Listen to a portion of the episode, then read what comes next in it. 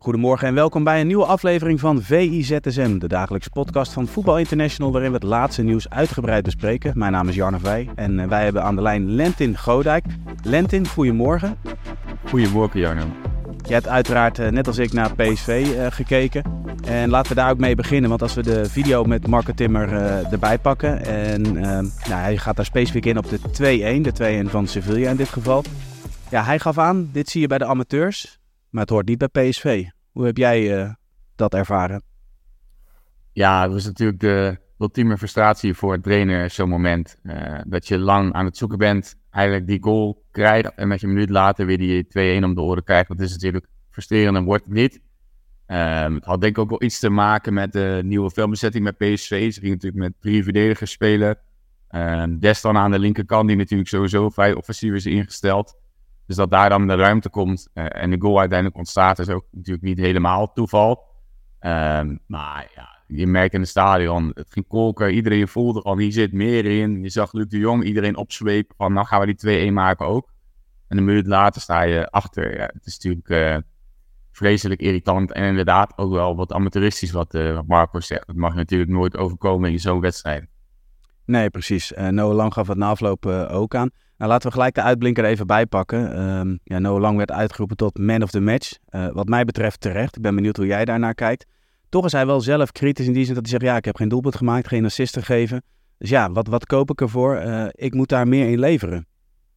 Ja, ik vind dat echt prachtig bij Noah Lang. Dat hij, hij was vrij kritisch op de verdediging. dat hoor je ook niet zo vaak. Maar hij is ook kritisch op zichzelf. En hij weet gewoon uh, dat de dingen echt wel beter moeten. Hij wil bepalend zijn op dit niveau, Champions League niveau. Um, en dan kun je wel de hele wedstrijd opvallen, indruk maken. Maar als je uiteindelijk niet op het scoreformulier staat, dan baalt hij verschrikkelijk. En daar heeft natuurlijk wel een punt bij. Want volgens mij, um, ik zag gisteren de statistiek voorbij komen. 19 uh, dribbels ingezet, 10 geslaagde. De laatste die dat van elkaar heeft gekregen in de Champions League was Neymar. En daarvoor ook Neymar. En daarvoor ook Neymar. Dus het zegt wel iets over het type speler. Um, en ja, hij heeft natuurlijk Jesus Navas een vreselijke avond bezorgd. Hij ging naar links uh, langs, hij ging naar rechts langs. En wat je ook steeds meer ziet bij Noah Lang, en dat vind ik wel een mooie ontwikkeling, is dat hij heel veel diepte zoekt. Dus niet alleen maar continu de bal aan de voeten vraagt, maar ook juist van de bal wegbeweegt en die momenten goed herkent. Dus daar zie ik wel echt enorme ontwikkeling in bij hem. Alleen, wat hij soms een beetje mist, vind ik, is een heel vaste trap. Dus als hij vanaf randje 16 uithaalt, weet je nooit helemaal waar de bal gaat komen. En je hebt bij de spelers in de absolute top, weet je gewoon, als hij zo'n positie kan uithalen, dan is het 100% een doelpunt. Of 90%. Um, en nu, hij zei er volgens mij zelf erover van, ik heb zoveel gelopen en zoveel acties gemaakt, dat ik misschien aan het einde wat energie miste om zuiver te zijn in de afronding. Dus dat, ja, dat gaat er ook om doseren en misschien uh, een keertje een aanval er even bij laten gaan, zodat je de volgende keer wel scherp bent. Het zit hem in ervaring, maar het mooie van hem is als hij de, bij zichzelf zo scherp op is, dan weet je ook wel dat het, dat het beter gaat. Ja, de vraag is dan of hij dan inderdaad het, het, aantal dribbles in zou moeten zetten, het aantal acties zou moeten maken. Hij gaf er zelf ook wel aan van, en dat past natuurlijk ook wel bij hem, je heeft er nou één man tegenover hem staat, twee of drie. Hij gaat die actie aan en hij heeft ook de overtuiging dat hij ze allemaal passeert. De andere kant zou je doseren, dan zou je misschien wel meer energie en kracht houden in de eindfase. En is dat misschien ook niet het laatste stapje naar? Want hij speelt goed. Uh, dan is het logisch dat, dat uh, media weer lovend is. En, en dat je dus allerlei tenminste, signalen krijgt van hoe lang speelt hij nog bij PSV. Maar dat is misschien wel het laatste stapje dat hij zou moeten zetten. Ja, en dat uh, als je dan die vergelijking maakt met Demar, die was daar natuurlijk wel heel goed in. om die momenten uit te kiezen en soms ook even af te wachten. nou, Messi heeft daar een laatste jaren van zijn carrière sport van gemaakt. En dat zijn inderdaad misschien lessen die Noah ook naar zich toe kan trekken. Uh, maar ik denk dat bij hem ook een soort enthousiasme is. Als je lekker in een wedstrijd zit, als je merkt dat je continu je tegenstander voorbij komt, ja, dan, dan blijf je dat ook proberen. Het was ook wat PSV nodig had. Aan de linkerkant kwamen ze er doorheen. Daardoor kwamen ze ook aan kansen. Want ze hebben natuurlijk niet 10, 100% kansen gehad. Hè. Wel veel mogelijkheden, wel veel schoten. Volgens mij 26 doelpogingen. 26 doelpogingen. Weinig wat echt. Heel grote kansen. Uh, dus hij voelde dat dat bij nodig is. Maar ja, het zit hem denk ik vooral in het momenten van uh, herkennen van die momenten waarop je wel zijn actie in moet zetten. En waarin je misschien even je rust moet pakken. Ja, precies. Pak ook het even het uh, stuk van Stam, Sam Plant. Ik pak er even bij. Die maakte de analyse na afloop. Ehm, die geeft aan dat de eerste fase duidelijk gedomineerd werd door PSV. Maar uiteindelijk een omzetting bij Sevilla. In dit geval ook Campos die naar links gaat en Luca Bacchio die op 10 komt te spelen. Dat dat de wedstrijd wel heeft doen kantelen in het voordeel van Sevilla. Ja, het bleef uiteindelijk uh, na het eerste half uur een beetje op en neer. Uh, dus PSV kwam wel heel veel bij de 16 natuurlijk. Het viel mij eerlijk gezegd uh, van Sevilla een beetje tegen defensief. Ik vond dat ze wel heel veel ruimte weggaven uh, tussen de linies, waardoor PSV daar heel makkelijk kon voetballen. Dus dat zag er niet fantastisch uit bij Sevilla. En dat verklaart ook wel waarom ze natuurlijk ehm, vrij moeizaam aan het seizoen zijn begonnen.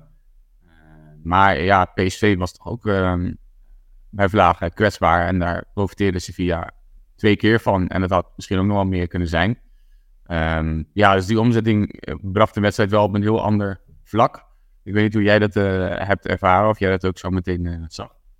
Nou ja, wat je ziet is dat inderdaad in de eerste fase met, met deze op de rechterkant, zij kwamen steeds, ja, in een overtal kwamen ze door over de rechterkant. En dat heeft ook Campos natuurlijk wel opgelost, omdat Luca Bacchio, ja, die had daar in principe niet zo heel veel zin in om mee te verdedigen. Dus dat had zeker wel invloed. Het enige wat, wat mij wel opviel, en dat gaf Bos na afloop ook wel aan van... PSV voetbalt bij tijdwijlen gewoon onwijs goed en fris en, en uh, onder druk uit. Uh, alleen kunnen ze het ook wel eens overdrijven. En dat gaf Bos zelf ook al aan. Jij geeft aan, de verdediging is kwetsbaar. Uh, Bos gaf ook aan van oké, ja, we voetballen soms om het voetbal. Dus we gaan daar misschien iets te ver in door. Wat vind jij nou het grootste pijnpunt? Mm, ja, ik snap, ik snap dat punt van Bos wel. Ik moet zeggen dat ik dat nog niet vaker heb horen zeggen, uh, die uitspraak. We moeten de bal ook maar eens wegperen. Uh, maar ik kan me voorstellen, als je een aanspeelpunt hebt als Luc de Jong... en spelers die daaromheen heel goed kunnen bewegen... dat dat wel een heel aantrekkelijke oplossing is bij PSV. Uh, ja, kijk, aan de bal en de opbouw zijn ze goed. Maar ik vind Ramaljo daar bijvoorbeeld geen wereldster in. Um, en dat was wel vaak degene die aan de bal kwam. Kijk, Boskagli vind ik daar fantastisch in. Dat is een geweldige opbouwende verdediger. Je hebt met Veerman en Schouten twee middenvelders voorstaan die graag de bal willen hebben. Dus PSV is ook goed in het voetballen. Het geeft ook uh, enige controle als je rustig opbouwt. Maar uh, met Romario was dat gisteren wel af en toe wat, uh, ja, wat wijfelend. En dan zit je niet helemaal ontspannen op de bank. Dat ging natuurlijk ook mis bij die afgekeurde goal. Uh, dus ja, ik snap die theorie van Bos wel. Dat je op een gegeven moment dan ook denkt als trainer van als het één keer is misgegaan, dan ruikt ze via bloed. En dan moet je misschien dat risico niet meer nemen. Ja, precies. Lent en wij gaan het nu hebben over Manchester United. Als mensen nog meer van PSV willen zien, lezen of horen, ja, ga dan vooral naar VI Pro. Uh, Manchester United verliest van uh, Galatasaray. Uh, nou, laten we met het positief beginnen. Heulund valt wel echt op en is echt wel los aan het komen. Ja, die eerste goal was lekker hè, met zijn met zijn hoofd. Die voorzet van Rashford, die uh, kopt die uh, tegen de touwen. En ja, wel wat United nodig had natuurlijk, een, een scorende spits. Een spits die uh, dreiging heeft, die continu de diepte zoekt, die snelheid heeft en die uh, in de box consistent kan zijn. Um, maar ja, wat je zegt, dat, dat was ook wel een van de weinige positieve dingen voor United die avond. Van, verder was het natuurlijk wel heel moeizaam in een wedstrijd die ze gewoon overduidelijk moesten winnen. Nadat... Ja, maar het is onnodig moeizaam toch, Lente? Want als je nou de, de eerste periode pakt, dan hadden ze gewoon in het eerste half uur, zeker de eerste helft, hadden ze gewoon op een ruimere voorsprong moeten staan. De kansen waren er. Uh, was bij tijd terwijl was het spel gewoon ook heel goed. Alleen op het moment dat het dan ja, die, die voorsprong minimaal is en dan de persoonlijke fouten eigenlijk ten acht ja, gaan killen in dit geval. Ja. ja, en met die kansen is het natuurlijk een probleem dat uh, Rashford niet in zijn beste fase zit. Die heeft vorig jaar natuurlijk heel veel verbloemd. Als het even niet liep, dan was hij zo dodelijk effectief. Um, altijd uh, gevaarlijk in de diepte, maar vooral met zijn doelpunt en assist had hij geweldige cijfers. En kon de United heel vaak over aan het doelpunt helpen. Um, en hij is de laatste weken is hij net wat minder scherp, zit hij net wat minder in zijn vel. Ja, en dan uh, val je ineens als ploeg wel ver terug. En als je dan die kans niet afmaakt en je geeft achterin telkens zulke, door persoonlijke fouten zulke momenten weg ja, dan wordt het vervelend. En wat natuurlijk extra pijnlijk is voor Den Haag, is dat het ook telkens eigenlijk zijn aankopen zijn. Of spelers die met hem geassocieerd worden, die de mist gaan. Die bal die Onana inlevert, is natuurlijk pijnlijk. En het is ook niet zijn eerste fout uh, deze weken. En uh, ja, een Amrabat wordt dan op linksback neergezet. Het is ook een ondankbare taak voor hem om daar zo het elftal in te komen. En ja, zag het er ook een aantal keer niet heel lekker uit. Dat zijn natuurlijk twee spelers die echt op voorspraak van Ten Hag gekomen zijn. En als je dan thuis eh, zo'n nederlaag leidt in de Champions League, ja, dan, dan kom je wel als trainer onder druk te staan. Ja, als je, laten we beginnen met Amrabat. Als je dan kijkt, zeker naar de eerste fase, zie je een paar keer dat hij goed doorkomt. En dan vooral op de helft van de tegenstander zelfs nog gevaarlijk kan worden. Nog een schot op doel gehad. Dus laat hij best goede dingen zien. Alleen dat ene moment waarin hij dus ongelukkig uitverdedigt en, en eigenlijk ja, buitenspel opheft. Ja, daar heeft iedereen het over na afloop. Ja, en uh, dat snapt hij natuurlijk zelf ook. Dat uh, snapt hij nog ook. En dat is nou hoe het werkt op dit niveau. Hij heeft bewust die stap gemaakt. Hij heeft er wat ervaring op gedaan. Maar we weten allemaal dat Amrabat op zijn best is op het middenveld. Die positie van Casemiro of eventueel naast Casemiro. Waarin hij um, ja, echt de controle kan uh, verzorgen op het middenveld. En duels kan komen. En de linksbackpositie is toch wat lastig in een ploeg die niet heel erg lekker draait dan is het af en toe even net oriënteren en je, plek zoeken. En uh, nou, daar gaat het dan op dat moment mis. Kun je misschien niet eens heel erg aanrekenen als hij daar bijna nooit speelt. Maar uh, het is voor United die wel heel erg kostbaar. En voor hem is het ook niet echt een lekkere start.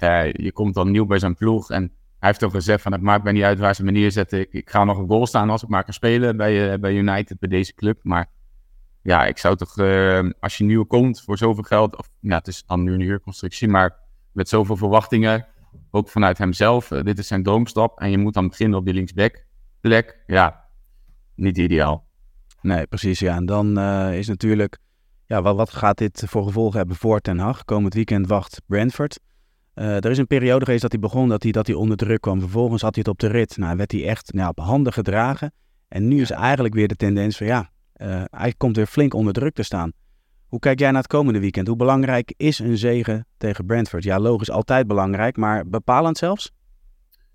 Nou, ik denk niet dat hij, als hij nu verliest, ontslagen wordt. Uh, daarvoor zijn de problemen van United wel echt veel groter dan alleen het veld. Uh, ik denk wel dat hij enig krediet heeft bij, uh, bij de club en bij de supporters. Dus ik denk niet dat het uh, make or break is dit weekend. Uh, we heeft nog niet de beste herinneringen aan Brentford. Dat weten we allemaal al van, van vorig jaar. Klopt, ja. Maar het is natuurlijk wel al langer matig. Kijk, dit hele seizoen hebben ze nu volgens mij tien wedstrijden, zes verloren. Nou, dat is pijnlijk. Um, en als het nou zes totaal geflatteerde nederlagen waren, dan is het ook nog een ander verhaal. Kijk, tegen Galatasaray had je prima kunnen winnen. Um, maar ze hebben ook wedstrijden gespeeld in de Premier League, waarin ze gewoon echt laag overklast worden. Waarin er heel veel dingen niet kloppen. En dan gaat het niet over het missen van kansen, maar ook gewoon over de lijn en het spel de opbouw, uh, de bravoure waarmee United hoort spelen. Nu zakken ze nog ook vaak terug. Uh, je hebt natuurlijk ongelooflijk veel snelheid voorin. Je wat meer de counter misschien in fase spelen, maar dat is natuurlijk niet waarom ze Erik ten Hag hebben gehaald. Ze willen weer het oude United, dominant spel, eh, de baas zijn op het veld. En dat hebben we wel heel weinig gezien dit jaar. Ze staan volgens mij nu tiende in de Premier League. Eén puntje boven Chelsea. Um, slechtste seizoenstart in jaren en jaren. Dus ja, dat bouwt wel op. En met al het gedoe eromheen, uh, het gedoe rond Anthony, die door Ten gehaald is, en waar natuurlijk van alles aan de hand is. Uh, situatie met Sancho voor 80 miljoen gekocht, die door Ten Hag uh, vrij streng buiten de selectie wordt gehouden. Maakt het ook allemaal niet makkelijker. Uh, dus ja, het is wel een hele moeilijke fase. En je moet nu wel inderdaad even een paar zegens boeken om weer wat aan te sluiten in de, in de Premier League op de ranglijst. Daar hebben ze ook wel het programma voor, in zekere zin. Volgens mij krijgen ze naar Brentford Sheffield United. Nou, uh, nou kun je misschien weer iets opbouwen, iets van vertrouwen, want dat ontbreekt nu ook al een beetje in deze ploeg. Ja, je geeft net uh, in jouw prachtige betoog aan uh, de baas op het veld willen zijn bij United. Nou, probeer ik een bruggetje maken naar het volgende onderwerp. de arena. Ehm, jij bent de afgelopen weken veel geweest. komend weekend ben je er ook weer. Louis Vergaal treedt aan als extern adviseur van de Raad van Commissarissen. En, en mijn vraag aan jou is, is hij dan uh, misschien wel de nieuwe externe baas binnen de Amsterdam Arena? Ja, die indruk heb je toch wel, hè? Uh, heel grote verrassing was het ook weer niet. Volgens mij hadden we het er maandag nog over, rondje eredivisie. Toen uh, Michael van Praag werd aangesteld of voorgedragen als voorzitter van de RBC. Toen dachten we wel van, nou ja, wie zou die gaan bellen als eerste? zijn grote vriend, Louis van Gaal zijn natuurlijk heel uh, goed met elkaar. Dus die, die zagen in principe allemaal wel een beetje aankomen. En uh, ja, kijk, in principe, als je adviseur bent van de RWC, de RWC is in principe ook geen uh, orgaan wat zelf eh, de lijnen uitzet. Die hebben een toezichthoudersfunctie. Maar de machtsvacuum waar Ajax nu zich in bevindt. en de algemeen directeur die al heeft aangegeven dat hij in maart gaat vertrekken. Er is geen technisch directeur. Nou, we hebben het al vaak gehad over de situatie van, ehm, stel je wil Maurice Stijn op een gegeven moment gaan slaan, wie moet dat in hemelsnaam gaan doen? Er zijn allemaal moeilijke keuzes die in de lucht hangen. En ik denk met name het aanstellen van de technisch directeur, dat Van Gaal natuurlijk wel heel goed over mee kan denken. En dan is het wel fijn als je iemand hebt met, die totaal onafhankelijk is, die een heel duidelijke visie heeft, die de club door en door kent, Um, en die daarin wat uh, richting kan geven. Want dat is natuurlijk de afgelopen maanden, misschien wel jaren aan het ontbreken in uh, Amsterdam. Ja, maar het, grappige is, de titel extern adviseur, dan ga je denken van oké, hij, hij geeft zijn advies en vervolgens is het aan de beleidsbepalers wat ze er wel of niet mee doen. Alleen, ja, we kennen allebei de persoon, uh, we gaan in ieder geval vanuit de media. Als hij aan tafel zit, wil hij ook een prominente rol aan tafel hebben. Dus op het moment dat hij iets zegt, dan wil hij ook dat hetgeen wat hij zegt, dat het van invloed is. Ja, en daar ben ik wel benieuwd naar, naar alle nou ja, wisselingen binnen Ajax. Van, is daar ook de ruimte voor, denk jij? Of moeten ze dat ook gewoon gaan doen? Ja, ik denk wel dat ze dat moeten gaan doen. Uh, uiteindelijk houden we natuurlijk ook wel, uh, denk ik, een beetje met die gedachte binnen. Dus niet van uh, ga op de achtergrond een beetje meedenken en ehm, zeg eens een keer ja en nee of nee we iets voorstellen. Ik denk wel dat hij um, sowieso zelf die rol op zich zal nemen. En ik denk ook wel dat het van hem verlangd wordt. Dat daar echt wel mensen voor openstaan nou ja, we hebben het over Michael van Praag, maar meer mensen binnen Ajax die denk ik ook een beetje in een situatie zijn beland waarin het overzicht een beetje kwijt is. En dan is het wel heel fijn als je, ja, wat ik zeg, zo onafhankelijk iemand hebt die uh, puur in het belang van Ajax denkt. Uh, dus ik denk eigenlijk wel dat heel veel mensen binnen Ajax juist heel erg enorm openstaan voor die adviezen van Van Gaal. Ook al kunnen ze soms een beetje dwingend zijn.